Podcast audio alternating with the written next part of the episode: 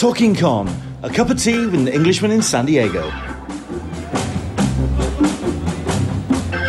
Season 8, incidental episode Al Ewing.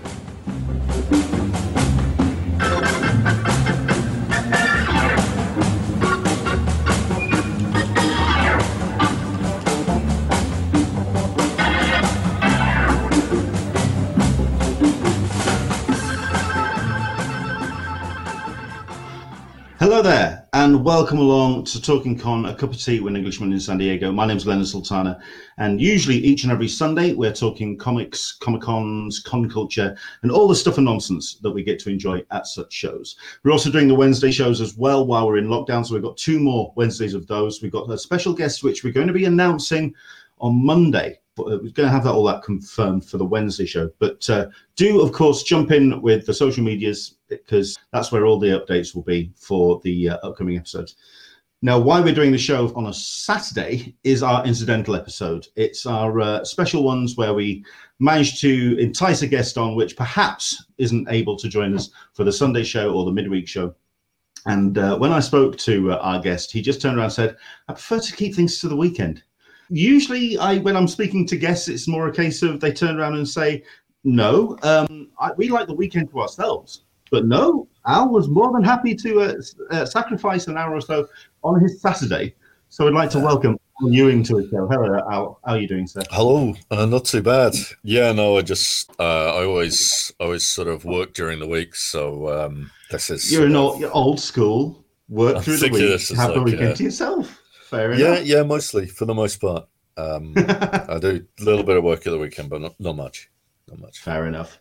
The three questions that I've been starting this run, uh, season eight of the shows, are uh, number one, what is your brew to hand? I did a show with Cavan Scott uh, in the middle of the week, and he was telling me about uh, his various collection of teas, including the Yorkshire Tea Digestive Biscuit edition which somebody bought me, I think, as a dare, and I've made myself a cup of this stuff. Um, so that's what I'm having, which is tea, which tastes like it's had a digestive dunked in it. It's okay. easily the most bizarre thing I've ever tasted.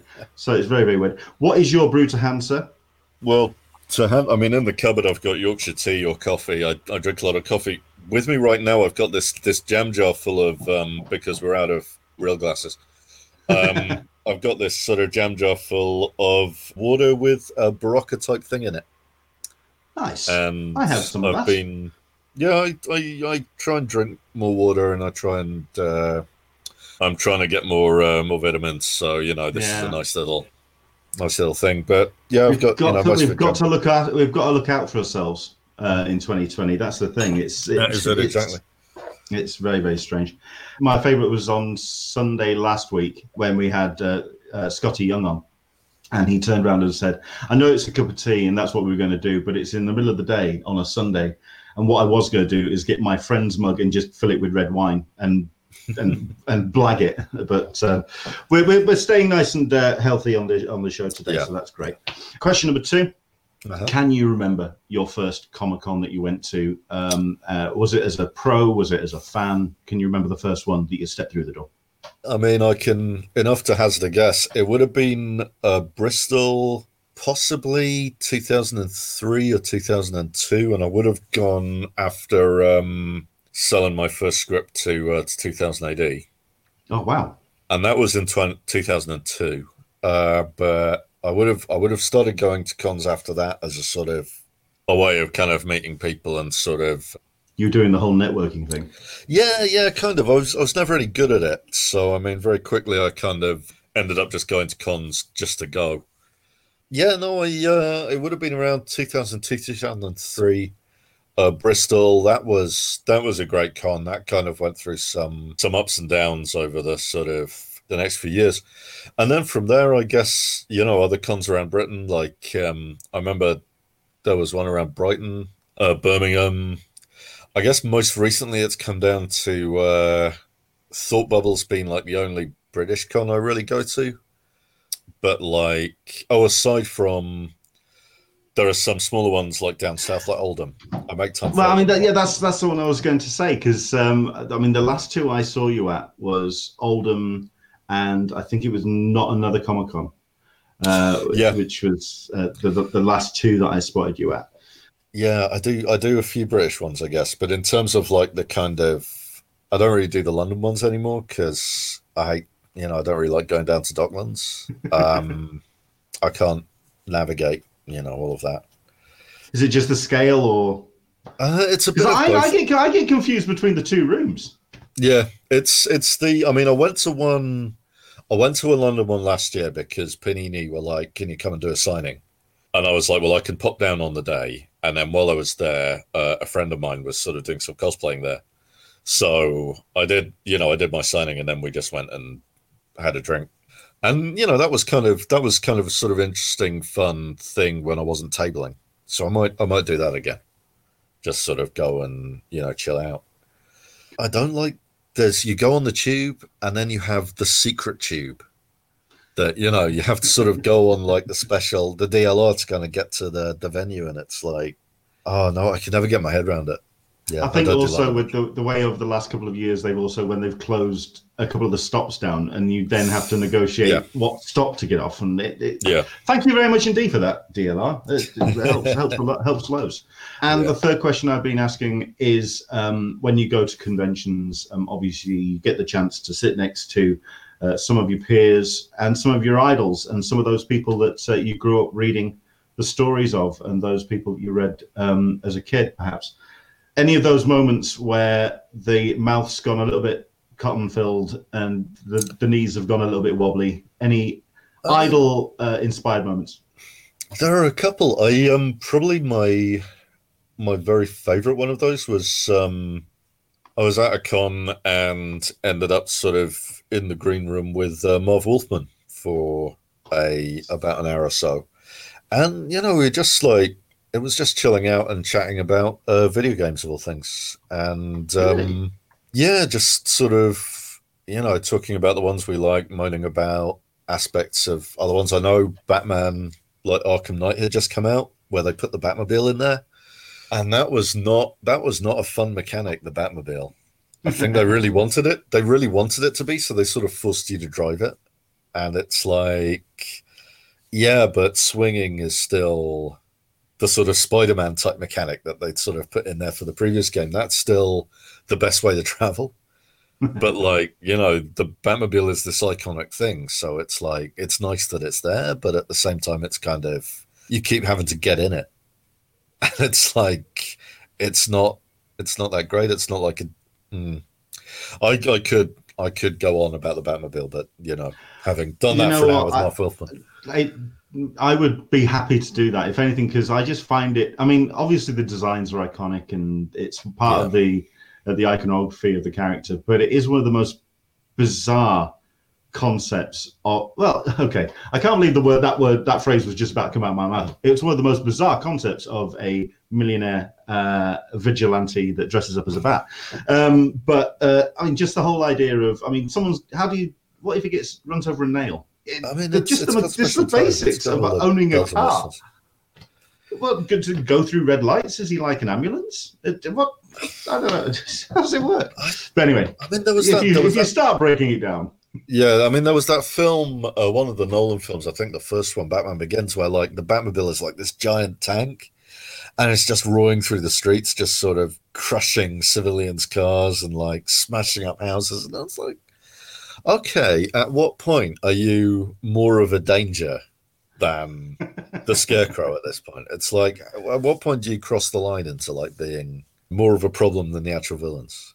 yeah. And I think in that car, it's not that long. It's not that Yeah. far.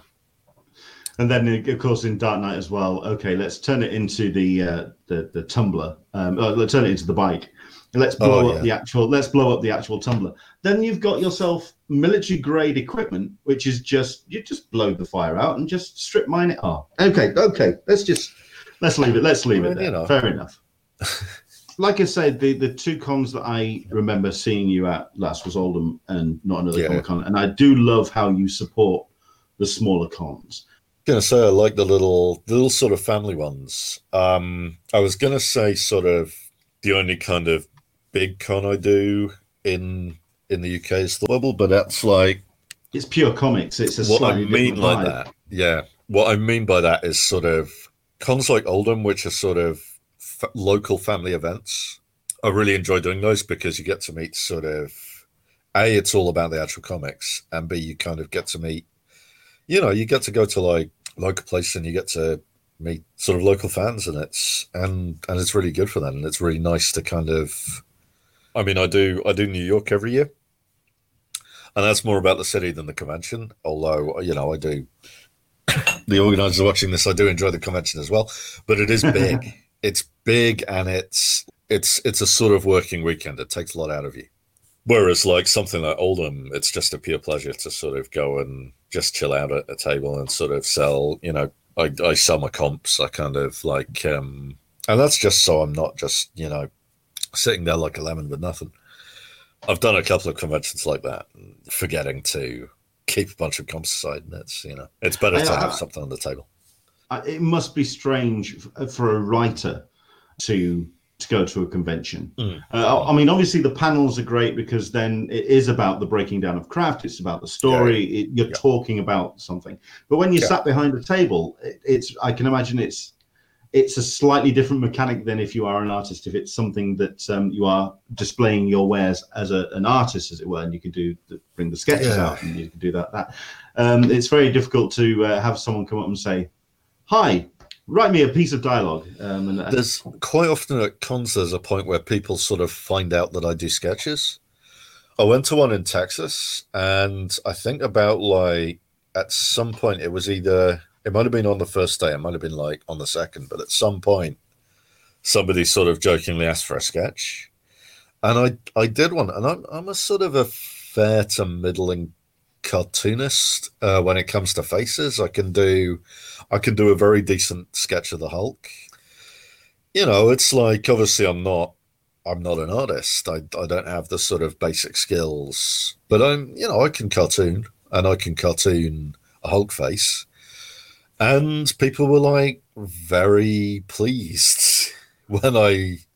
and suddenly, you know, suddenly I'm doing like a lot of sketches, and I'm doing like sketch covers, and uh, so it's like once people know that you are happy to do something like that for them, they will ask for it. And obviously, you know, once we have the vaccine and once, um, which, you know, good news about recently, uh, but Absolutely. once once we're all sort of shut up with it and we can do cons again, then uh, yeah, you know, if if I happen to be behind the table again, then please come forward and ask for a sketch because I'll happily do one. when you Um, say you're a, a half decent cartoonist, so we're talking Mad Magazine or a, a pretty good um, rendition. Where, where, where do where do you lie in your in your uh, skill set? I mean, like, I guess early Viz. Nice. I do, you know, it's I'm, I'm relatively decent. I'm, I'm sort of, I can draw a face. It's, I, I thing is, I don't want to sort of spread the word that I'm a good artist because then people will be asking me to like draw a bicycle or a horse or like human anatomy or any of the things that I can't really do. I'm I'm better with just you know. Uh, uh, somebody's face. I do a I do a decent Cyclops. I do a pretty good a decent Hulk. I do a pretty good Batman. You know, in that triangle of superhero faces, you know, I do a pretty decent, make a pretty decent good. At one point, when I was doing Doctor Who, I learnt how to caricature Matt Smith, and I can't Mostly for, mostly forehead, mostly chin. yeah, I've lost the knack. I know I, I gave him a sort of, and I did something with his nose. I can't remember what exactly, but like the set of the mouth, you know, just just kind of learning. And I, I just taught myself to do that so I could do a little Matt Smith sketch on things. And I've I've lost the knack. If you asked me to draw Matt Smith now, I couldn't do it. But like, Well, you see, you know, This is what we lose in 2020 when you Yeah, don't get yeah. conventions to practice at. As long as it's, yeah, as long as the sketches are better than Kieron Gillen's Darth Vader, I think I think you'd be fine. no, yeah, I Uh, am. I'm. Uh, I, th- I think I'm better. I'm better than a lot of writers at the little little sketchy face game. I do. Um. I do a little a little Dalek that's mostly sort of lines and dots, and that's that's kind of my go-to if I've only got like ten seconds to you know to do a little something. then that'll be it. I mean, what are you predominantly missing from the convention circuit this year? Is it the interaction with fellow creators? Is it just Yeah. meeting people? I mean, it's, it's it's all of the above. There are so many little facets that you don't realize you miss until they're gone. Certainly, it's been it's been a yeah a convention floor hot dog. You don't really get those at British cons, but you get them a lot in the states. Karaoke, another thing from American conventions. Uh, uh, you know, a long a long flight. I was trying to sort of I was trying to sort of wean myself off them. If you were talking to me in 2019, I was saying things like, "Oh, next year I'm gonna I'm gonna stop doing as many long flights." Boy, you know, if only I'd known. the monkey's paw curled. But yeah, no, I do miss I do miss long flights. I do enjoy being on a plane. I know it's I know it's not. It's like eating eating beef. I'm trying to kind of cut down for you know environmental reasons, but like if that wasn't a factor, I'd I'd really enjoy long flights just to do them. Uh, but it is a factor, so I can't. But in terms of yeah, karaoke is a big one. Late night karaoke. There are so many comic creators who like doing that. Every con in America, we kind of at some point we'll all be you know at the bar and we'll sort of start talking about it, and then a plan of action will be formed, and it'll become a late night karaoke session. It's pretty much every con at this point. Yeah, no, in Britain, I like going for meals with with convention people. That's always a good time. I, I mean, I think most people who know uh, the show uh, know that I'm a mobile DJ by trade. So Yes. I have I've supplied the PA at Thought Bubble, and I the intention was for 2020 to supply the gear for the uh, uh, midcon party, and Yeah. also on the on the Friday do a karaoke night, and actually get. And I had Joe Joe Glass was going, yeah, I'm down for that. I had I I- everyone that. just like, yeah, everyone was just geared up for it. And have then that. I don't know, the year happened. Yeah, I mean, let's, you know, I'm crossing fingers that, you know, the vaccine rollout will be everything that we hope it is. But, you know, I I would love to do karaoke again. Obviously, belting your lungs out in a crowded room is no longer, or a sealed booth is is no longer, you know, no longer on the table until we've all had our shots. So uh, I'm just, you know, waiting for the day. What what are your three go to tunes when it comes to karaoke? Um, I oh, I love. I do a pretty good um, meatloaf. Uh, I would do anything for love, but I won't do that. Recently, I've been getting into uh, Johnny Remember Me uh, by John Leyton, and I've I've got a kind of go to that's um, I'll do Rocket Man, uh, but I'll do it in the style Nice. of William Shatner. And that's that's a kind of fun. That's a kind of fun thing, but it's sort of it's losing its place because it's like it's sort of good for rooms where everybody's still warming up as a kind of icebreaker. I think most rooms I'm in these days, people come already warmed up, so it's sort of people just want to people just want to belt it out. yeah. I did a lot in oh um Fever by Peggy Lee. Turns out that's a real no, I'm really I I can do a thing with my voice that works really well for that. Nice. Um I think I think the last karaoke I did was San Diego, and unfortunately, I decided to pull out my go-to karaoke track, which is "Rapper's Delight" from uh, Sugar Hill. Yeah. yeah, it's it's okay, um, and I'm pretty good at it. But I was seven pints down, and things got a bit messy at the back end. It, it got a bit dicey. I have a very similar relationship to Ebeneezer Goode by the Shamen. uh, and in that I've never, I've never been to a karaoke place where that's synced up. In that the the lyrics that come up on the screen are always like a second behind what you should be singing. So you've a you've got to know it. B you can't be distracted by the actual words on the screen, and it's it's a hard it's a hard rap to learn because it goes along at a clip. And Yeah. God, that line about being mysterious and devious is just really impossible to like get around. Um, that's where that's where you have a couple Yeah. of pints just to kind of yeah, to loosen, the loosen, the, loosen the inhibitions to, to have a crack Uh, at it. But at least, I mean, the one thing we did get to enjoy this year was um, you still DJing at the Yeah. party in some kind of strange Spotify was- virtual space. Yeah, we wanted we wanted to do it all on Twitch with like um, actual DJ programs and like mix mix everything in together. But it was um, Twitch has made some decisions about copyright uh, and its relationship to copyright, and that meant that you know it turns out we can't play several hours of copyrighted music on that. so it became a thing where like we had an updating Spotify playlist, and everybody was sort of listening to their own Spotify and kind of keeping up as best they could. And it really it was, worked fun, out. It was fun to watch. It was fun to it watch. really, it really worked out. It really, um, it really kind of brought brought people together. It was sort of, it was a really good night. So I was very, very happy to be part of it. To kind of sort of pop on the decks, you know, one last time for Thought Bubble. I think, uh, I think, I, you know, we have. Those were some extraordinary circumstances. We have, we have now retired from that convention at least. I'll I'll still go on the decks for like special occasions in other conventions. Never say never. And weddings. I'll do weddings. Fair But, enough. um, Got a couple of people jumping in on the uh, old comments. Mark Abnett's joining us, a good friend of, uh, of everybody. Uh, Pearl Jam Black, Red Hot Chili Peppers, Dani California, Tenacious D tribute are my go-to pending uh, rum levels. No, that Tenacious D tribute, you've got to do it at the end. It's a, it's an, it's an, it's a showstopper. You've got to build up to it. Got to Yeah, it. absolutely. Into the Blue Mist tried Pearls a singer on karaoke once, never again. That that'll do some damage if uh, you come at it wrong. That's a that's a tough one. Um, But Yeah. uh, everyone else is uh, joining as well. Johnny Fitz is joining. Hello to the awesome Al Ewing uh, Hello. family who work. Great job, sir. Thank you very much. So there we go.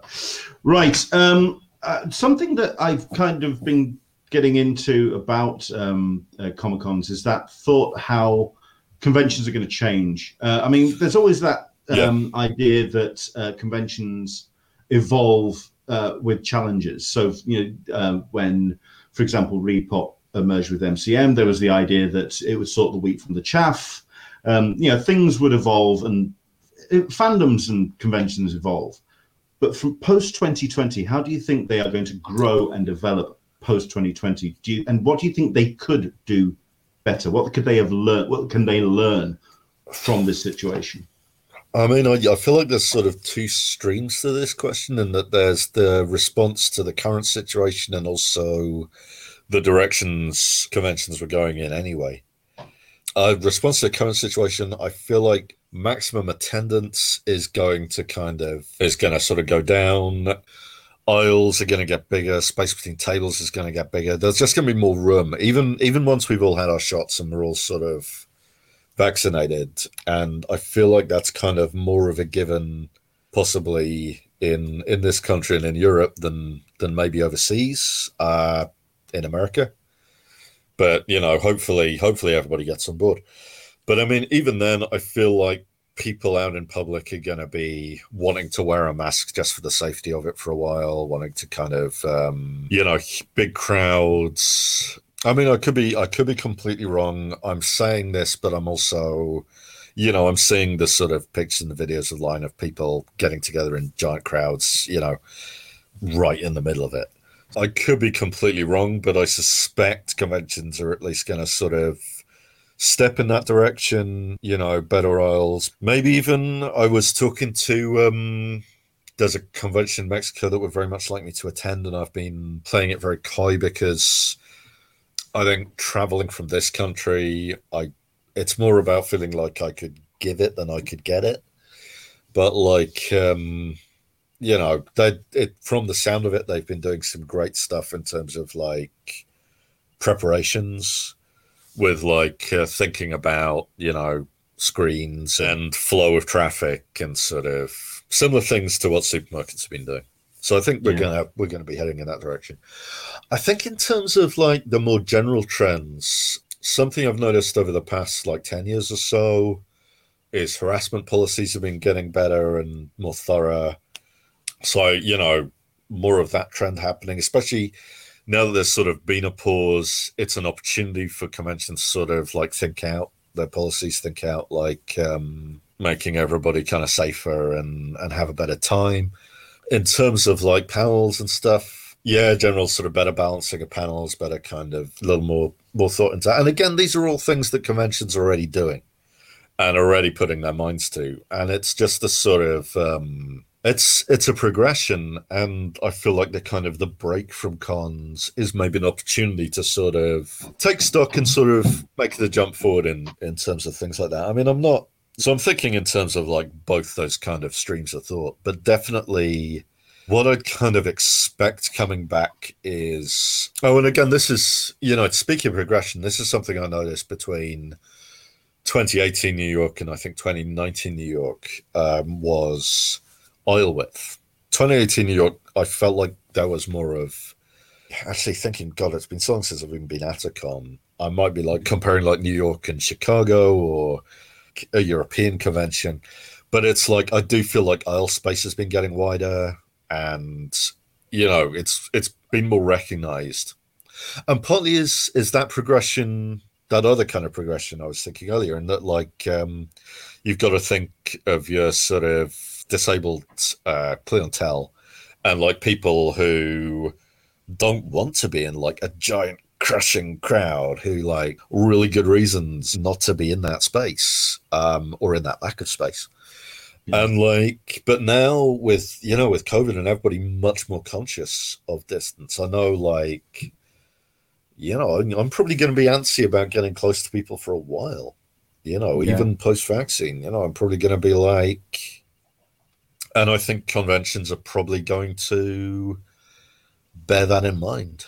I'd have thought just you know even if it's just because like the people organizing them feeling that way and sort of uh, I mean you know who knows who knows there might be a convention yeah. somewhere in the middle of like some deep swampy state um, I don't I don't know you know there's, I don't know no, they're, they're, still trying to organize ones that uh, I don't know I don't know my American states I don't know like what, what like the craziest ones are but like some some sort of super virus is a hoax state, you know. Yeah. Um, somebody organizing, yeah, we're going to have it in a shoebox to own the libs. But, like, you know, I suspect it's going to be erring on the side of caution and, you know, a lot more space, less stuff in the space is to kind of keep a level of distance, you know. I yeah. think that's going to become the new staying apart is going to be the new getting together. just to say as well, I mean, you, you, say you don't know American states. Don't worry, neither does Trump's legal team. So you're oh, perfectly yes, fine on that regard. So mm. that's fine. Yep. For myself, I mean, for myself, and do jump in with your thoughts on these because my three things which I feel are going to uh, change or we're going to see at conventions. We're not going to see as many legacy creators. I, I think creators of a certain age are just going to be a little, little bit like they're going to be a bit weary, weary about going into mm. a room full of people they don't know where they don't know yeah, the, yeah. The, the, lay of the land. Um, that's number one. Number two, we kind of started seeing this with ReedPop and with them uh, with uh, New York Comic Con. They started doing this a lot, and they were on the edge of just getting it right, which is using mobile devices to kind of yeah. monitor where people were going and get a sense of it because they were using them for install the app and you can get mm. a gift or you can do a treasure hunt or something. But then if you have the app installed, then the organizers can get a sense of where people are in the building and get a sense of what's going on. I think that numbers, could be. Yeah. Yeah, yeah, that could be happening. And for number three, it's the pairing into uh, the virtual convention. Uh, I oh. think we're going to be seeing a lot of people on screens uh, at panels uh, taking part, perhaps. Yeah, people I are starting to get their head around the whole the video conferencing thing now. I mean, that could that could kind of change the game in terms of panels. If like you know you're sitting down, you've got your mic in front of you, you've got a little camera in front of you as well, and it's like because yeah, that was that was just occurring to me that like um you know when you when you said about like older guests, that thing of like everything we associate with concerts, not just the crowds on the floor. It's like going into a room with like 500 people in it and the doors are closed and you're projecting.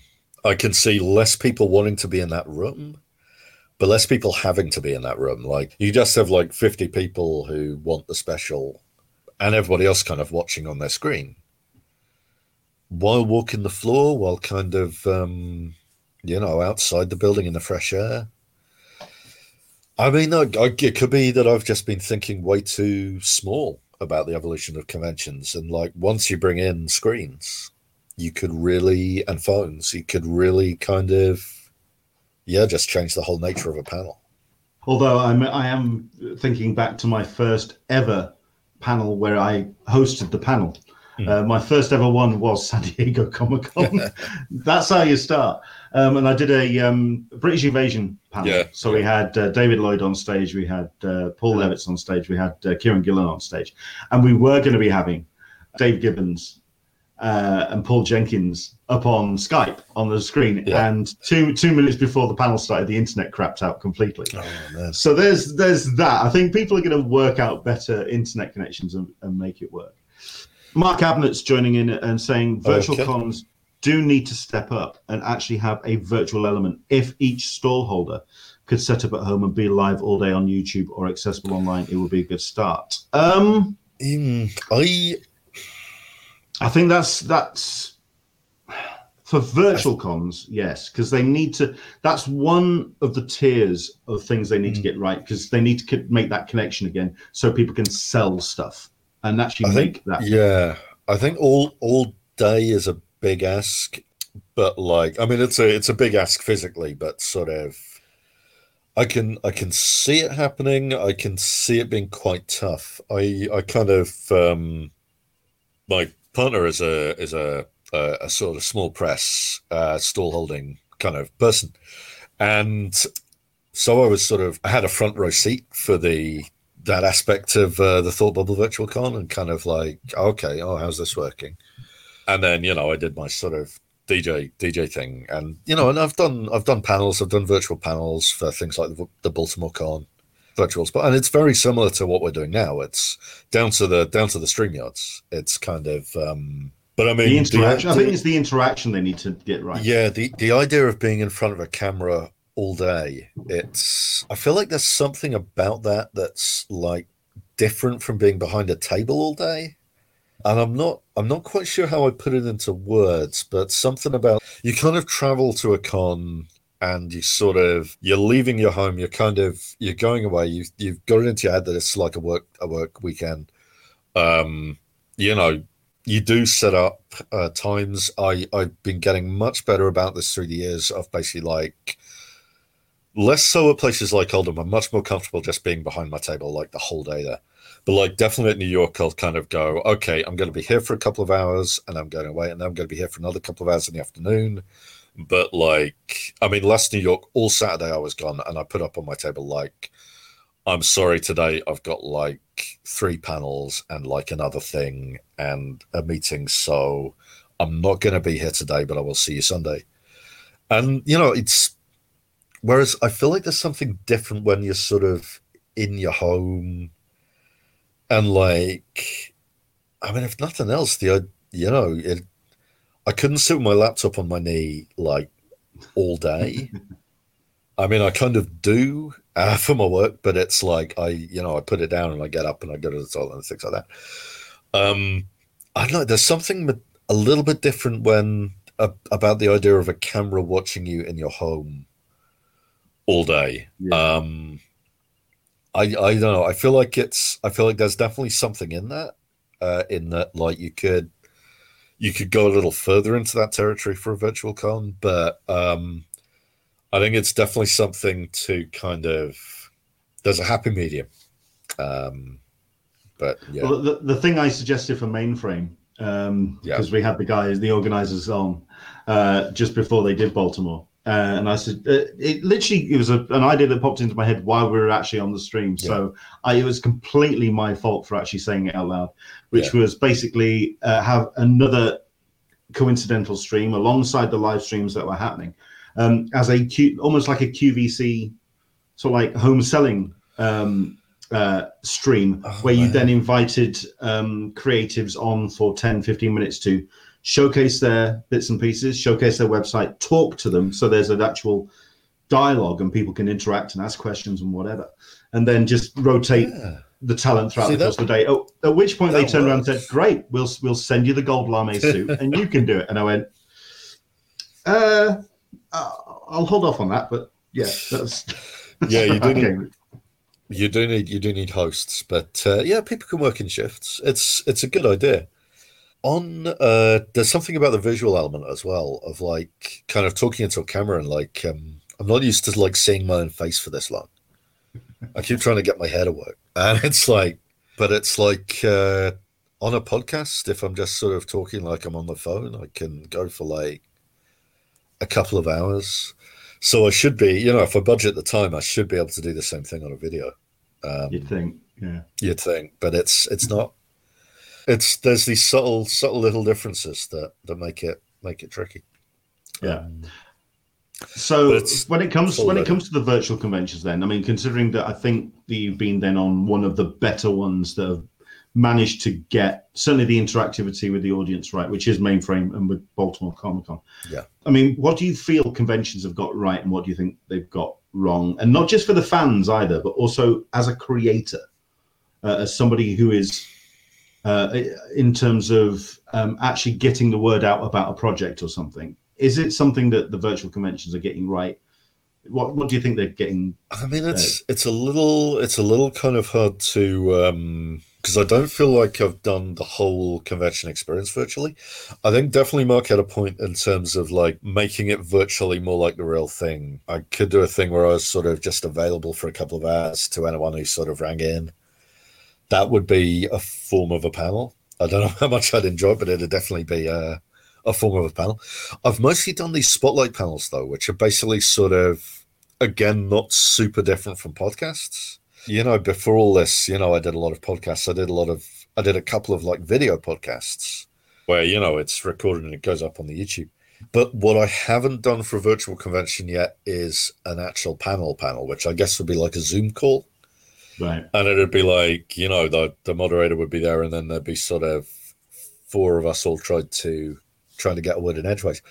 I kind of feel like that that would go like a normal panel in the same sort of waiting our turn, you know, I, um, I, produced, I, produced, a couple for Thought Bubble. Well, I mean, I well, I did um, I did one for Rom, which was yeah. um, a writer's workshop, which ended up yeah. being two and a half hours, which he got he got into it, uh, yeah. and then I got uh, approached by a creator, an artist, and basically I I produced two of her panels and then hosted a third. So I was the kind of moderator and did the whole um, the panel host bit. But then the other two, I kind of was directing camera and so like making people full screened and moving things around, putting graphics up and whatever. So yeah, uh, I mean, it, there's there's some panels that are doing that and kind of repl- replicating the six people upon a table thing. I mean, that's because I've I've done a lot of Zoom meetings now. I feel like a panel would be easier because there'd be less people. Yeah. I I don't know. It's it's hard to kind of think of anywhere where there's like there's room for improvement. That isn't isn't that stuff Mark was talking about about trying to get a little closer to the um, to the kind of the non-virtual thing. Um, and I mean, there's and things like that. Your your QVC suggestion.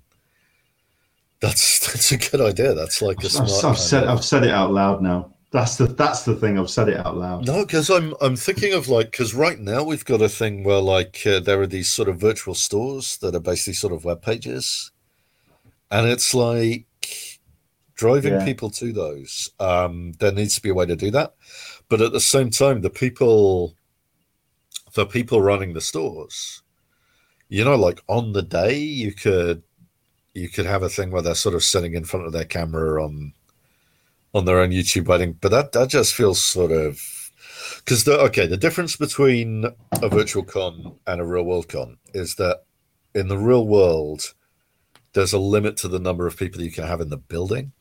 And very very few people it's almost like a truism thing where like you know you get you get a lot of stick online but when people talk to you in the real world even if they like they disagree completely they're really nice to you. For the most part, you know, barring not jobs, widows, and creeps. But you know, nine, 99, like nine times out of ten, people are just really, really pleasant in the real world, even if they wouldn't be online. But virtual conventions are just all online, so it's like I'm slightly kind of like not 100% about sort of subjecting people to like the wild west of the internet like um in con- like a convention where you've thrown over open the doors to the entire planet because we had some trolls and we had a couple of trolls in on the DJing thing. We had like um, yeah a couple of people kind of very quickly seeing a way to abuse the system, and we sort of locked it down and closed them out. But like you know, not not before some dong was hung. To use the vernacular, you know, there was, and it was kind of so. Yeah, there's that. There's that kind of whole and the QVC thing. It feels like that adds a layer of sort of organization to it a way to sort of drive people to the things without sort of people having to sort of get up and like hawk their wares. If you've got like Yeah. a dedicated kind of professional moderator doing that, oh part, easy easy tiger let's like- not go that far moderators in shifts. Um, but yeah, you know, the gold lame suit. If you've got somebody, you know, in the gold lame suit and like in shifts, and you know, just like people doing it for a couple of hours, swapping out, you know, six people could cover a day. Um, I, I'm, I'm actually up for doing the, a 12 hour thing. If anything, I'd do it for charity. And, s- and not only that, but I think a lot of people would like to see me crash and burn. Uh, I think uh, a couple of people may remember I did um, Portsmouth Comic Con. I was Yeah. panel hosting that particular weekend. Um, we did a whole bunch of stuff that particular thing. And then we kind of got to the end of the Sunday as well. And I ended up doing uh, my Sunday show. And I believe I actually fell asleep on camera. I, I seem to remember that happening, and people did point that out. So, yeah, it, it's it's it can be it can be done. Bit of Uh, Bull did- in your storage. I did get myself a Twitch a Twitch account so I could be kind of part of the the DJing thing on the Twitch stream. So I do I do have a Twitch account now. And you know, I could if I wanted to use that for a charitable purpose. There's a thing this this guy I watch the YouTube videos of sometimes, uh, hbomberguy. He um he did this thing where he was playing like N like Donkey Kong. I think it was it's Donkey Kong Country. It's like N64 Donkey Kong. Yeah. It's the one where you've got to collect all the bananas. And he was doing like um and it's like famously it's famously terrible uh in terms of like to get 100%. They just they make you work for it. They just make you like it's not like it's not like Super Mario Odyssey where like oh it's all right you can collect like some of the moons. That's fine. We'll let you have the end. Um you don't have to collect every single no no. On this game you've got to collect like every single like bauble and it's all supremely kind of but he, he sort of did this this thing for charity and it sort of took like um it took days you know that's the kind of thing that like in the back of my head it's like one day i won't be working on as many comics and i'll have time to do something really stupid What are the odds, Al? um i mean it's eventually eventually uh people are going to get sick of me you know. The wheel of fortune turns. In comics the wheel of fortune always turns. Uh eventually people are going to get sick of me. You know the new hotness will come along. I'll be sort of i'll be showing the door. I'll walk off into the sunset and you'll see a lot more of Twitch. me. You'll see a lot more of me doing stupid video game stuff on twitch. That'll be my, like my next career it's like um just like an old man playing video games on twitch Well, I mean, Although- to be fair, though, to be fair, I mean, to kind of fall into that, um, I don't see that happening anytime soon. i mean Uh, considering that what you've got on on your plate at the moment, which is pretty damn impressive. I, i'm very happy with the amount of work that i have and and the work that i'm doing um and i'm very glad of it and and a big thanks to um everyone who's picking up my stuff but you know memento mori you too must die. It's like eventually you know i'm gonna be sort of yeah you know coming back for the occasional uh hulk mini series and sort of you know eventually my time will be done. And that's just the way it is. And that's when i'm gonna play a lot of video games. And i'm looking forward to it. For myself, I mean, I'm I'm hoping it's not going to happen anytime Yeah, yeah. soon. Hope- like I say, hopefully what you, what you what you what you've been doing, and what what's been coming out for the last couple of years uh, has just been top shelf, mind blowing. I mean, we'll okay. We'll start with the big um, event of the year. We'll go with it. Uh, talk with Empyre. Um, Yeah, this was yeah. this was the uh, the event series for Marvel, uh, the crossover Avengers versus Fantastic Yeah. Four. yeah Um, now that the series is complete, uh, I mean, thoughts on now it's all done. Uh, I mean, do you feel that you stuck the landing on what you wanted to achieve when you first started? How well do you feel it came off? I feel like I did. I think I think you know it's sort of um, there were there were people who liked it and there were people who didn't, as with everything. I feel like I kind of I did what I wanted to do in that you know I kind of I mean my from my side of it I kind of um, I gave uh, Wiccan and Hulkling a big spotlight and a big boost, which was kind of part of what I went in going in, you know, thinking like after like the initial emails when we sort of decided what the story was going to be going in kind of knowing like okay we're going to do some big stuff with the Kree and the Skrulls.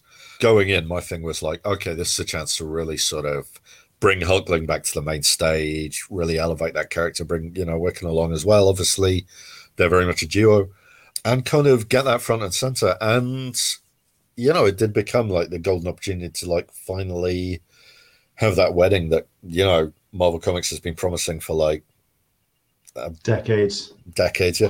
And you know, yeah, they're they're marrying young, but you know, high school sweethearts. It happens. Um, they're like 20, 22 at this point. It's fine. You know, people get married at that age, and it's like, um, I mean, obviously, it does call into attention the entire. Don't look too closely at the wobbling Marvel aging thing. You know, don't ask how old Cyclops is. Um, don't do that. No, I've got a very clear idea of how old Bruce Banner is, and he's 38. But I, you know, this is a thing I can sort of, this is a thing I can sort of say out of continuity. And it's yeah. like everybody at Marvel's going to have a different idea, a different number for that. I think you mean 28. And it's like, okay. Um, I mean, I think when it, when it came to Wiccan and Hulkling, I mean, I, yeah. the, the response was staggering. From my, I thought it was just inc- incredible. I thought it was just so positive. I think it was. Just, it was. It was great. Must have been it, so inspiring. It was well. It was great that kind of because people were sort of people were a little bit iffy about us because I kind of um I wanted to do like a nice cliffhanger, like um I want I wanted a thing where it's like you have to read the next issue, but like not because you're afraid but because you know you're looking forward to it. So so that was kind of why we sort of staggered out the Vegas wedding the way we did, or the way I did. Mm-hmm. And like, and then I was like, I was thinking, and this way we can have, because we were like, what if they're already married? Was like a suggestion that came up in the room uh, back when we still had physical writing rooms, and that was, I think, I think that was Joe Quesada who, who came up with that one, and I was like, oh, then we can have two weddings. So we kind of we we kind of got the beat like in the series itself, and then we got like the the, the big gathering in the aftermath issue, and like um, so yeah, I I think by the end, um, people's sort of fears had been quelled a little bit because also there were so many people going and going, they're going to kill them, they're going to kill them off, they're going to kill mm-hmm. somebody off, and it's just like on the one hand, that's kind of you know, you can say that's cynical, but on it, it, it comes from a very legitimate fear with, you know, with big crossovers. But, but in addition, I, I kind of wanted to do a sort of a story of like political intrigue. And I think there were kind of people who enjoyed that part of it and, and sort of really enjoyed the kind of, you know, space Game of Thrones sort of aspect to it, where you had like uh, all of these alien sort of, you know, plotting in the corridor and sort of, uh, oh, turns out I'm the, you know, I'm the royal grandma, and it's like that was a moment when I realized that oh, because I was like, oh, let's have, let's have like Tanalth be like secretly I think that was in like the the writing room we did for it. That was like uh, Tanalth. Let's have her secretly be a Skrull Empress, um, and you know, like pick one. And it was like, oh, let's pick this. And it turns out, yeah, let's pick the one that's. um And I didn't find out until like we were just starting to write the thing that that's yeah, that's that's Teddy's grandma. Of course it is, and it's like, well, wow, that's a thing. Um, so yeah, and all of that just added to this. So in terms of, there's enough people who liked it, and that I I feel like it was a success, and you know it did. It did well for comic shops, like as they kind of came back into the distribution schedules. as you know, as like um, you know, Diamond started shipping books again. It so it sort of did the job it was meant to do and did the kind of the job it needed to do, which was sort of give people something nice to get people in the shops, um, where hopefully they are wearing masks and social distancing. But like, yeah, so I I'm I'm happy with it. I'm happy with how it came out, and it also it also gave me a starting point for a lot of plots in uh, Guardians and the new uh, the new Sword book. There's obviously I kind of that aftermath book, I thought it needed a cliffhanger. I there were a few people who were like, "Oh, why couldn't we just end on the nice thing?" And uh, yeah, yeah. You know, now that you've said that, I could have, I could have been pleasant, but no, I decided to be cruel and wicked and sort of. But that was kind of in that was in aid of like, it was both the sort of, oh, there's bad stuff in the future but also it was like there are going to be Hulkling stories in the future. Yeah, because the the other legitimate fear is like, okay, now he's had his big moment, we're going to pop him up on the shelf, the alien shelf, and it's like I wanted to kind of say to people, no, no, he's going to yeah. have big stories in the future, and that is unfortunately the nature of superhero drama means that that's going to involve some pain um, he's gonna he's gonna get hit in the face. Uh, Fair enough. And, but that's that's coming up in a future issue of the Sword Book. I could even at this point tell you which future issue, but I won't. Uh, okay. So you know. uh, I mean, we've got Mark, Mark, Mark saying um, he's talking about a whole bunch of the other books, which we'll get into. But any hints or insight to Sword or Kid Cable's involvement? Yeah, the uh, the Kid Cable of it all is going to become uh, important as we go. He plays a big role in uh, the first um, the first trade of sword in the kind of uh, we're sort of it's kind of um, it's going to be kind of interesting that that first trade of sword because we're sort of starting with a big number one issue and then we're going into King in Black, and that's kind of we're taking that very much the from the perspective of like sword deals with alien threats this is the biggest alien threat going right now. Yeah. You know, it's like we can't we can't not talk about it.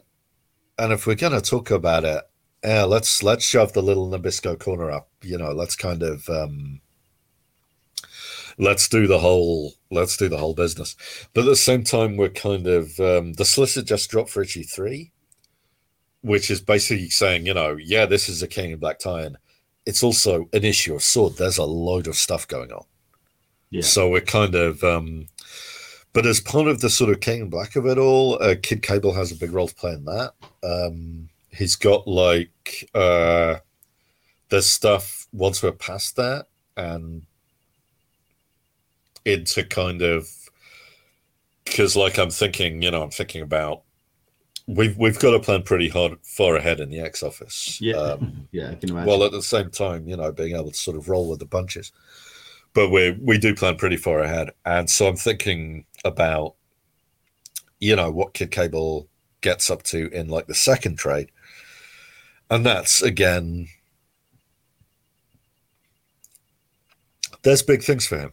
I'm sort of, I'm kind of taking, um, I'm taking Jerry's lead. Uh, and taking sort of it's a very close knit office. Um, we do we do a lot. We have a lot of meetings. We do a lot of chatting. We're kind of um, in each other's pockets to a certain extent, in a good way, and it's um, it's really good to kind of have that level of connective tissue in a line.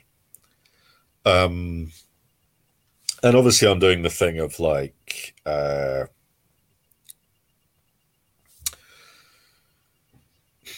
sword is kind of the hub of a lot of things and that it's kind of like um, it's where the space it's where space connects to the x universe. So it's looking in a lot of directions at once. And yeah, um, yeah that's gonna that's gonna come in. I'm trying to balance the sort of the space of it and the mutants of it. But I've got big. There's big things planned on the meeting, and there's big things planned on the space end. I'm kind of, you know, I'm looking in both those directions, and I'm sort of, and then obviously space. Um, to come back to King, King in Black, space reflects the Marvel universe. You know, decisions other writers make about. Um, obviously, I'm kind of coordinating all of these alien empires and how they interact and intersect, and the whole Game of Thrones of that. But like, you know, if if uh, the God of the Void wants to do crazy stuff with symbiotes on Earth, that's you know, I'm I'm not going to ignore that. I'm going to yeah. take a big bite out of it, and that's what Sword is doing. And also, we have an issue of Guardians where we uh, we take a big bite out of the um, the Venom, uh, the whole Venom thing. Oh wow! So yeah, no, that's that's issue ten. Um, that's going to be in a couple of months. Um, and it also issue nine is uh, the return of Star Lord. Uh, so yeah, by by issue ten, you know, we'll see what we'll see what Star Lord is up to. We'll see uh, how his absence has affected him, and we will see what he does when he's up against some Venoms. So, um, yeah, but you know, I mean, I'm, I'm the nice thing about this crossover to tie into is that they're space aliens, and I write the space books, so it's like yeah, it really is just another day at the office for like for my guys. You know, they don't have to they don't have to go out of their way to tie into King in Black. You know, they don't have to be like it's not like um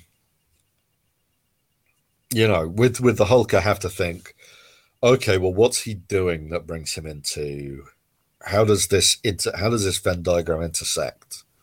Um and it turns out that it intersects with a heartwarming a Christmas story that's also one of the most experimental issues we've done. We're doing it without words. Whoa. Um, okay. It's, yeah, it's basically. I was I went in thinking like, okay, let's make this a sort of Christmas narrative. What about a wordless issue? I kind of did it as a wordless. I sort of plotted it as a wordless issue and went like, okay, we're probably not going to have much dialogue in this. And, you know, and I was like laying it out and sort of saying to Aaron, you know, yeah. And Aaron Kuder has come back with some of best storytelling. Um, has it's just magnificent, and it was like I was thinking like, okay, should I add words to this? And you know, you you kind of like there's a bit of fear involved because it's like, oh, you know, our reader's going to like you've, it. You've set you've set your stall out. You might as well. Yeah. Oh, the reader's going to like it, but it was like, no, I've no, I've got to commit. I've got to commit to the bit, and it's like the art deserves that level of commitment. Um, yeah so yeah, it's gonna be it's gonna be interesting. It's gonna be experimental. It's gonna be a thing where you really got to pour over the beautiful artwork, uh, even more than usual on the Hulk. And we have Joe Bennett, so I would hope you are doing a lot of pouring. But like you know, we're we're kind of forcing you to this time because you got to like take it all in. Um, because I'm not I'm not providing I'm not providing words.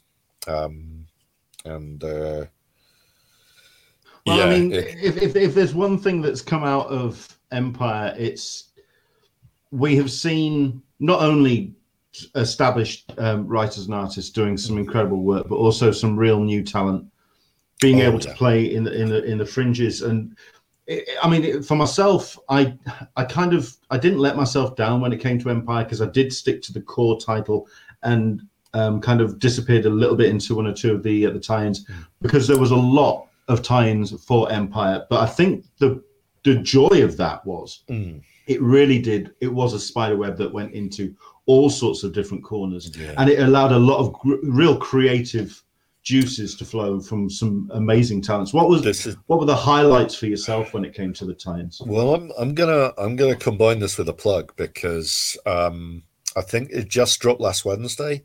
The uh, the trades uh, paperback of uh, Lords of Empyre which were like the big the big sort of time specials. That's the ones I picked up. Yep, there was um there's some great ones. There's the the Hulkling one, the um, the uh, the Celestial Messiah one. I was forgetting his formal title there, and, and the Swordsman one, and they're all like. Um, so these were some these were some great ones. There were some sort of rollicking kind of superhero uh, things. Those ones those ones got really kind of deep into like character drama. So like that's that's kind of um, that is that's your, that that's is your my- wheelhouse. that is my meat. Um, um, but like Anthony Oliveira did like um, you know amazing, amazing Alex Paknadel uh, again like brilliant work. Um, obviously, you know all all of the artists who I I should have looked up before answering this question, but I didn't. Um, but like in terms of um, I am a bit sorry for the times we didn't get to see. Uh, I kind of made a command decision to sort of carry on because by the time I knew that we definitely weren't going to be seeing some of the tie-ins, issue two, which was our like break up the band and let them sort of. The idea was like the big three will sort of go to their Yeah. separate places, and we'll kind of keep hold of Iron Man but we'll sort of take him out of the armor and kind of put him in. And like the idea was to sort of give the FF a little more, well, give the non-Reed Richards FF a little more space to shine. You know, give the um, give the the other Avengers, give you know Black Panther, Captain Marvel a little more kind of uh, a little more room. Um, but I've got also, a cracking idea. uh, I've actually got artwork. Let's put some artwork. oh yeah, yeah, let's do it. Let's do it. Because I mean, Um, j- like, I mean, like I say, I mean, I've, I've, I've, I've, I've drawn from the the core titles uh, for the artwork, uh, but um, yeah, I mean, it's like you were saying. I mean, there- I mean, there's some. Yeah, go I for will- it. Keep, keep going. No, I will say I I have rarely been happier than when I you know we were talking about like sword and uh Jordan and Alice the the editors and that but basically dropped me an email saying listen we're gonna get Valerio and uh, Marte into in for that and I was like oh oh that's wonderful we get to keep working together and and you know and Valerio was into it as well, which you know, we Empyre was a tough row to hoe. In contrast, Sword is much more kind of like um a more relaxed, like Sword. I mean, Empyre was like the deep end uh, for a Yeah. working partnership, and like um, you know, working together on Sword, we're just it's really chill in comparison. Uh, but you know, to have to have like an artist and a color artist do an event with you and still want to work with you, that's like, you know, that's a wonderful thing. So I'm very grateful to have those guys still on board. Um, and yeah, we're going to be oh, some wonderful comics coming out. Issue issue one of Sword went to press very recently. Um, Yeah. It's a thing of beauty. Um, I'm very much I'm very much plugging it right now. Uh, it's it's absolutely and you know it's full of it's full of this kind of thing. But um, and it was it was great. It was good writing the thing. Uh, I was very happy to write the thing. If um, out of all of the characters I got to write in Empyre, I think uh, I think getting to sort of really get my teeth into Ben Grimm, and he's coming up in the next issue of uh, of Immortal Hulk as as readers of this issue. Um, we've, got, we've got a little bit of a tease for that in a bit. oh, Um, I mean, Oh, when it yeah, comes to when it comes to the characters that um, you really love to dive Yeah, into, it's those big characters which have that make a big impression when they put their foot down. But there's so much going on underneath, um, and that's obviously it definitely reflected in what you were doing with the thing on Empyre. Um, but also, like I say, the, what you were doing with um, the rest of the cast was just incredible. And the reason why I, I, I decided to bring up the artwork is when you were talking about the um, the, uh, the the the characters that uh, the you, you just, instead of say the, the, the Iron Man, like the, the, you wanted to kind of step into the other characters' shoes and really kind of really stretch their legs and uh, do what Yeah. you, you did with Empyre. Mean- Um, yeah, carry on. No, it's I, I kind of feel like I, I wanted to give everybody a moment. Um and like, you know, the characters that I kind of I really like are kind of um I mean I'm a I'm a I'm a I'm a big fan of Iron Man, but I like him as a mess. Um so, you know, if I get a chance if I get a chance to to write him for a spell, I'm probably gonna write Messy Tony. Um, and like um, I'm writing Thor. I, I I always when I'm not sort of um, taking him out of the action early, because there are people who are still annoyed with me for breaking his skull his skull that time. yeah, well, Um, but you know, I, I, you know, people treat that as a one shot. It was, it wasn't a one punch. It was the last punch. You know, there was a whole big fight that happened before that issue even started. You know, that's take that as canon. Uh, we, we just, we just cut to the chase. Um, but I, I, I was very aware that you know, I, I needed to do right by Thor, so I tried to give him a couple of like nice, big, chewy epic moments. Uh, the original plan was to have him go off in his own tie-in and kind of, um, and I, I sort of, rather than kind of, um, when I knew that wasn't happening, rather than sort of excise Thor's big climactic moment where he kind of comes back to the action, having sort of earned the power of Gaia, um, I, I decided to kind of keep that in anyway, and partly that was because I thought, you know, it. I wanted to be sort of nice to the Thor fans and kind of do a nice thing with Thor, give him a, a nice moment. But I mean, that was like two pages that we could have used. Um, Yeah. And I don't know. There's still part of me to this day that's like, eh. There was another way to play that where he he sort of you know came back in the background with the other Avengers, and we kind of spent I don't think he can do that with Thor. He needs the big Well, moment. He's, he's such, a, so. he's, such a, such a big ego, and he's such a big I'm glad- character. I'm I'm glad to hear you confirm that I'm I made the right decision because like I do I do second guess myself in a lot of this stuff. I do I do look at the old comics and go like, yeah, maybe if I, if I'd done that instead, you know. Um, but that was that was a good beat for Thor. I've probably got another like five minutes or so. I've probably got till about twenty five past, and then I've got to I've got to tap Oh, out. oh, so- right. Okay. In that case, we'll make it real Sorry. quick. No, no, no. Sorry, uh, I, just I should have I should have said something about that earlier. Uh, This is well. we Um, were talking before we came on. Uh, basically, when it comes to my interviews, it is a case of Yeah. the guest tap, tapping out. But I'll tell you what. Then this is really annoying. Uh, that we I wanted to get into Immortal Hulk because there's plenty of that, that we could get into. But there's I definitely want to talk about uh, a book which Mark Abnett is talking about uh, Yeah. with his uh, when he put up his question. Uh, we also talked about this before we came on air. Um, how you refer to the actual book. We only find them when they're In- dead. when I'm when I'm typing, it's uh, it's Waftwood.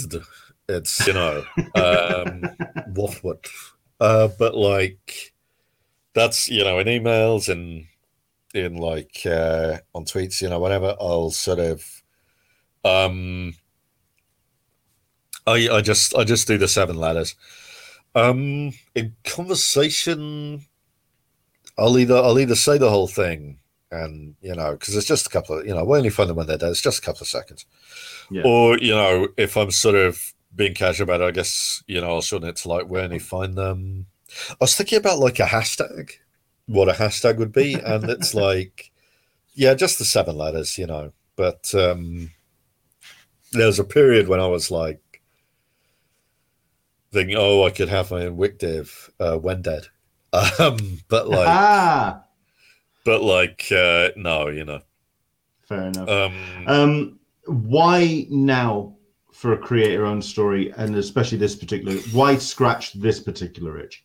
I mean i i the idea i've been lugging the idea around for a few years like um i want to say about four years. I'm trying to because i definitely had a word with an artist about it who was who couldn't do it um in like at, at a thought bubble. Um but really, it was um, Boom kind of expressed an interest in doing a creator own thing with me, and like I wanted to kind of um, yeah, I, I wanted to do a sort of creator own thing with them to sort of take you know take the boom deal for a spin. And uh, but what kind of swung it was i've been having a lot of i've been having some difficulty getting an artist on this. Um, and they kind of had uh, they sort of had simone on speed dial and i'd already worked with him on that hulk special and and they were able to sort of um, do him in advance and you know do me in advance, uh, which meant that sort of made it a lot easier. It just it just generally made it they made it very easy to to sort of get this going. And there was a very long period of lead time, which I ate most of. Um, I was going to ask like, how long this because this is, I mean, it, it's a, a, a, book which is. It's been in I'm the works. I'm not. It, it's taking. I'm not going to say it's taking its time, but it's making sure that everything is in place. It's building a really secure foundation for it before it launches literally into warps into light speed. Um, yeah, but, yeah. And I'm, I'm curious how long it took for you to get all the cogs in gear in place for this. I mean, it, it took a while. It's it's been at a different pace to my regular schedule. Um, to be at first, it was close to like writing a novel. Um, and I was kind of doing a lot of talking with uh, Simone, who, who at the time had stuff like uh, Power Rangers and Champions and things of that nature. Um, so you know he was doing work, but this was stuff he was sort of doing on the side, was like the design and the kind of planning and the and back and forths about like how the world worked. Um, but basically, uh, yeah, what it um what it ended up, uh, I, I've got to be a little careful here because there's stuff coming up I don't want to spoil. Okay. But it's quite it's quite an experimental book in a lot of ways, in that it's sort of I've I've really gone into it as like um I've I've said that it's going to be 15 issues and three trades. And then you know after that we I co-own it with Simone, so you know I've given him like full permission to like spin it off and do more stories in that world if he wants to, you know, with other writers, or you know I might come back, or you know I might not. Um, I'll see how I feel, and that is that is a wonderful freedom that you have with creator owned stuff is that you can stop. Um, but like uh, yeah I, i'm very much planning it in terms of those three books and when we end issue five it'll become extremely apparent what i'm talking about uh, but basically um, and also i guess you know solicits my because we're going to do five issues and a break to sort of catch up with ourselves and five yeah. issues and a break and then five issues and then and then it'll be done and then you know like i say someone somebody has like 50% and permission for me to kind of do what he likes with the world or um and yeah basically uh yeah this is the, so it's it's all the stuff like that with kind of creator own the sort of um i'm i'm kind of in a position where i can sort of do things. Yeah i have i have a lot of freedom at marvel but there are certain things that come with a, a shared universe and being like a team player in a shared universe there are certain things that I can't do, and I'm not talking about like you know some air pirate stuff where I like you know the mouse having sex. It's it's not that yeah. stuff. It's like basic sort of.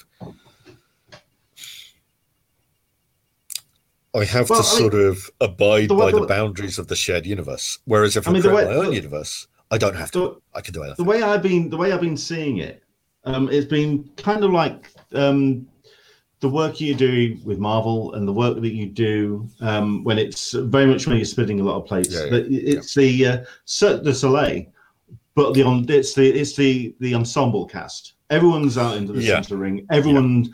Everyone's kind of uh, throwing the batons to each other, and everyone's catching, and everyone's doing that magic act. It's a But then every once in a while, it's one person in the middle with the center with the center spotlight, and that's what for me. This is what this book is. It's you I mean, shining to do.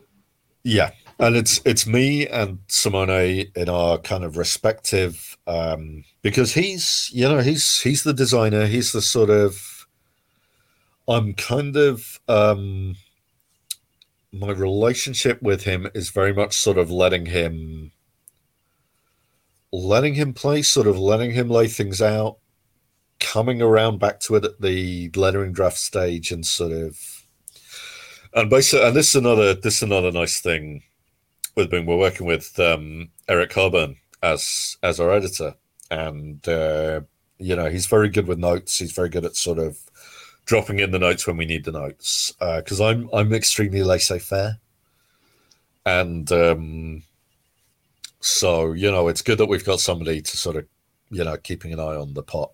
Um, Yeah, but at the same time, uh, I do, you know, I'll sort of throw stuff out to Simone and he'll sort of juggle it and then throw it back to me, and I'll be like very enamored by what he's done. Um, and yeah, and that might have to be my last word because I do kind of have to run. right. In Um, that case, we'll we'll say. so uh, I mean, no, no, sorry, we worry. I can mean, talk Hulk. We'll do it well, the good thing is we'll just have to get you back. And we'll Oh, just yeah, have to talk, we'll have to talk more. I mean, certainly with Hulk. I mean, I've seen in interviews uh, and uh, that you are you've got stuff planned all the way through 2021.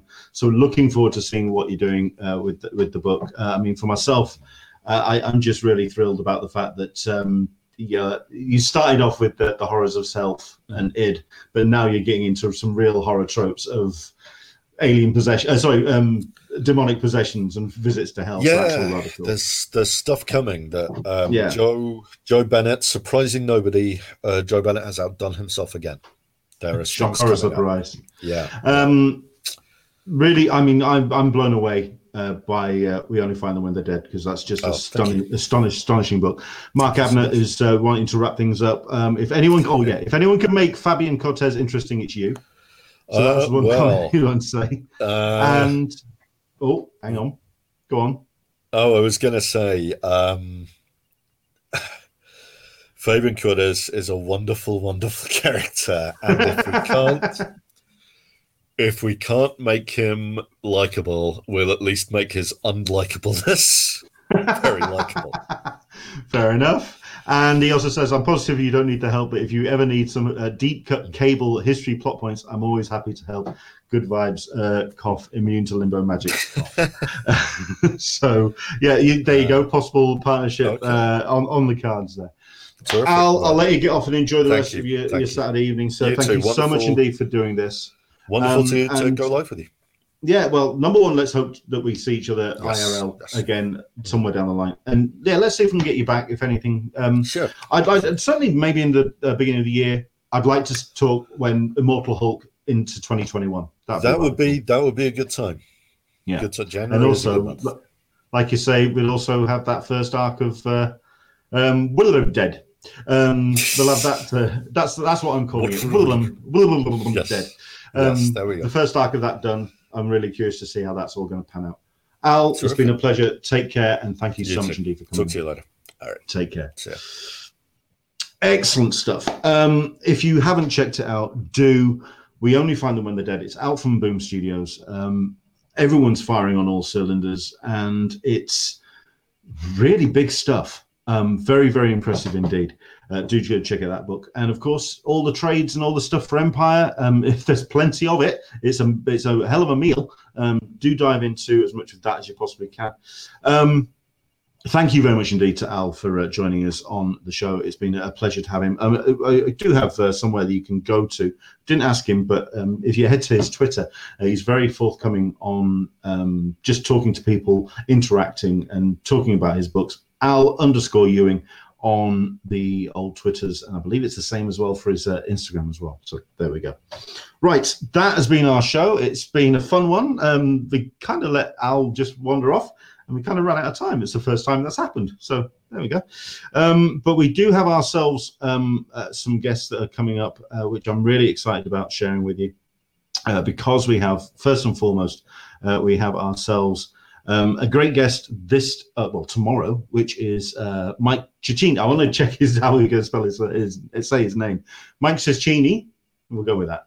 He's the editor in chief of Den of Geek. Um, heaven knows, I think there's literally only two films left from the tentpoles, uh, which is Free Guy and Black Widow. We had the word this week about uh, what um, uh, uh Wonder Woman 84 is doing, going into cinemas and streaming uh, on HBO Max. We're going to get into the landscape of fandom and the business of um, pop culture. Um, if there's anybody who has an idea, and a sense of that, it's somebody who writes about it and has a site about it. Den of Geek is well worth checking out. On Monday, we are going to be talking to um, the creative team, the writers of um, Jupiter Jet. Uh, now, Jupiter Jet has got a new book, uh, or the character is in, in a new book. Um, and we're going to be talking to Jason Inman and Ashley Robinson. We've had Jason on the show before, but now we're going to have the pair of them coming on. Um, it's going to be a slightly different time. Um, for the Americans, it's going to be great. For the Brits, not so much. Are you ready? Um, they're only available to join us at 4 p.m. Pacific. So that I believe is 4 p.m. Pacific, um, something like 7 or 8 uh, uh, Eastern, and midnight on Monday night. Uh, I'm still saying it's Monday on the listing there, but uh, yeah, we're basically going to be having um, Jason and Ashley joining us, and I'm going to be setting up in the kitchen away from everybody, so I'm not waking everybody up else, else in the house. Uh, but we're going to be talking to them about Jupiter Jet. Um, really looking forward to talking to that Um, yet to have uh, the confirmation about our Wednesday, 25th of November show, and we also have um, some possible changes going off about the White Noise Studios episode. It will be going ahead on the Sunday, but there's other stuff that could be happening. More to come. Uh, keep an eye on my social media, certainly at the beginning of the uh, of the week. Uh, Englishman SDCC, all the updates, but we'll be doing our best to getting White Noise Studios on. Again, with the 22nd of December, that's going to be the last of our lockdown Wednesdays. Um, we're going to be doing uh, a special episode, special guest to come. Uh, keep your eye open for our announcement on that. Sunday, the 6th of December, we're missing a name there. Um, it says Amanda Deibert who's somebody who has done some great work on Wonder Woman recently. She's a, fantastic comic writer and also just somebody really cool to follow online. Uh, really um, engages with her fans. Um, a fantastic uh, uh interactive writer. Uh, but we're also going to be taught, joined by Mark Serby as well on Sunday, the 6th of December. So that's going to be an interesting show. So that's all really good. Um, let's have a look at a Danbury uh, widow has already moved to May 2021. Rare. Okay. Um, you're gonna have to let me know when that happened because I missed. I must have missed that. I've been very busy this week. I've been distracted. Give me a break. Uh, and Aaron Neighbors, nice. Love Ashlyn, uh, Jason, and Ashley. Yeah, uh, like I say, for the uh, the Americans in the audience, it's going to be ideal. Uh, it's going to be late evening, early late early afternoon, late evening. For me, not so much. Bit of a late night, but it's going to be fun. So there you go. That's our show. Take care. Thank you very much indeed for joining us. We are back to our um, Sunday show tomorrow, 10 a.m. Pacific, 1 p.m. Eastern, 6 p.m. GMT, uh, for another Talking Con, a cup of tea with an Englishman in San Diego. From myself to you guys for following along and watching, and to uh, from Al Ewing as well, spending time with us, uh, talking about his books. Uh, from me to you, uh, enjoy the rest of your weekend, and hopefully you'll join me tomorrow for Talking Con, a cup of tea with an Englishman in San Diego. We'll see you soon. Bye bye.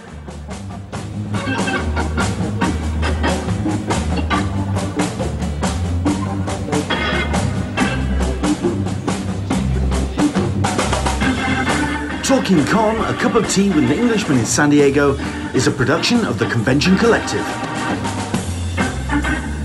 Visit the Convention Collective for all of your convention news and updates.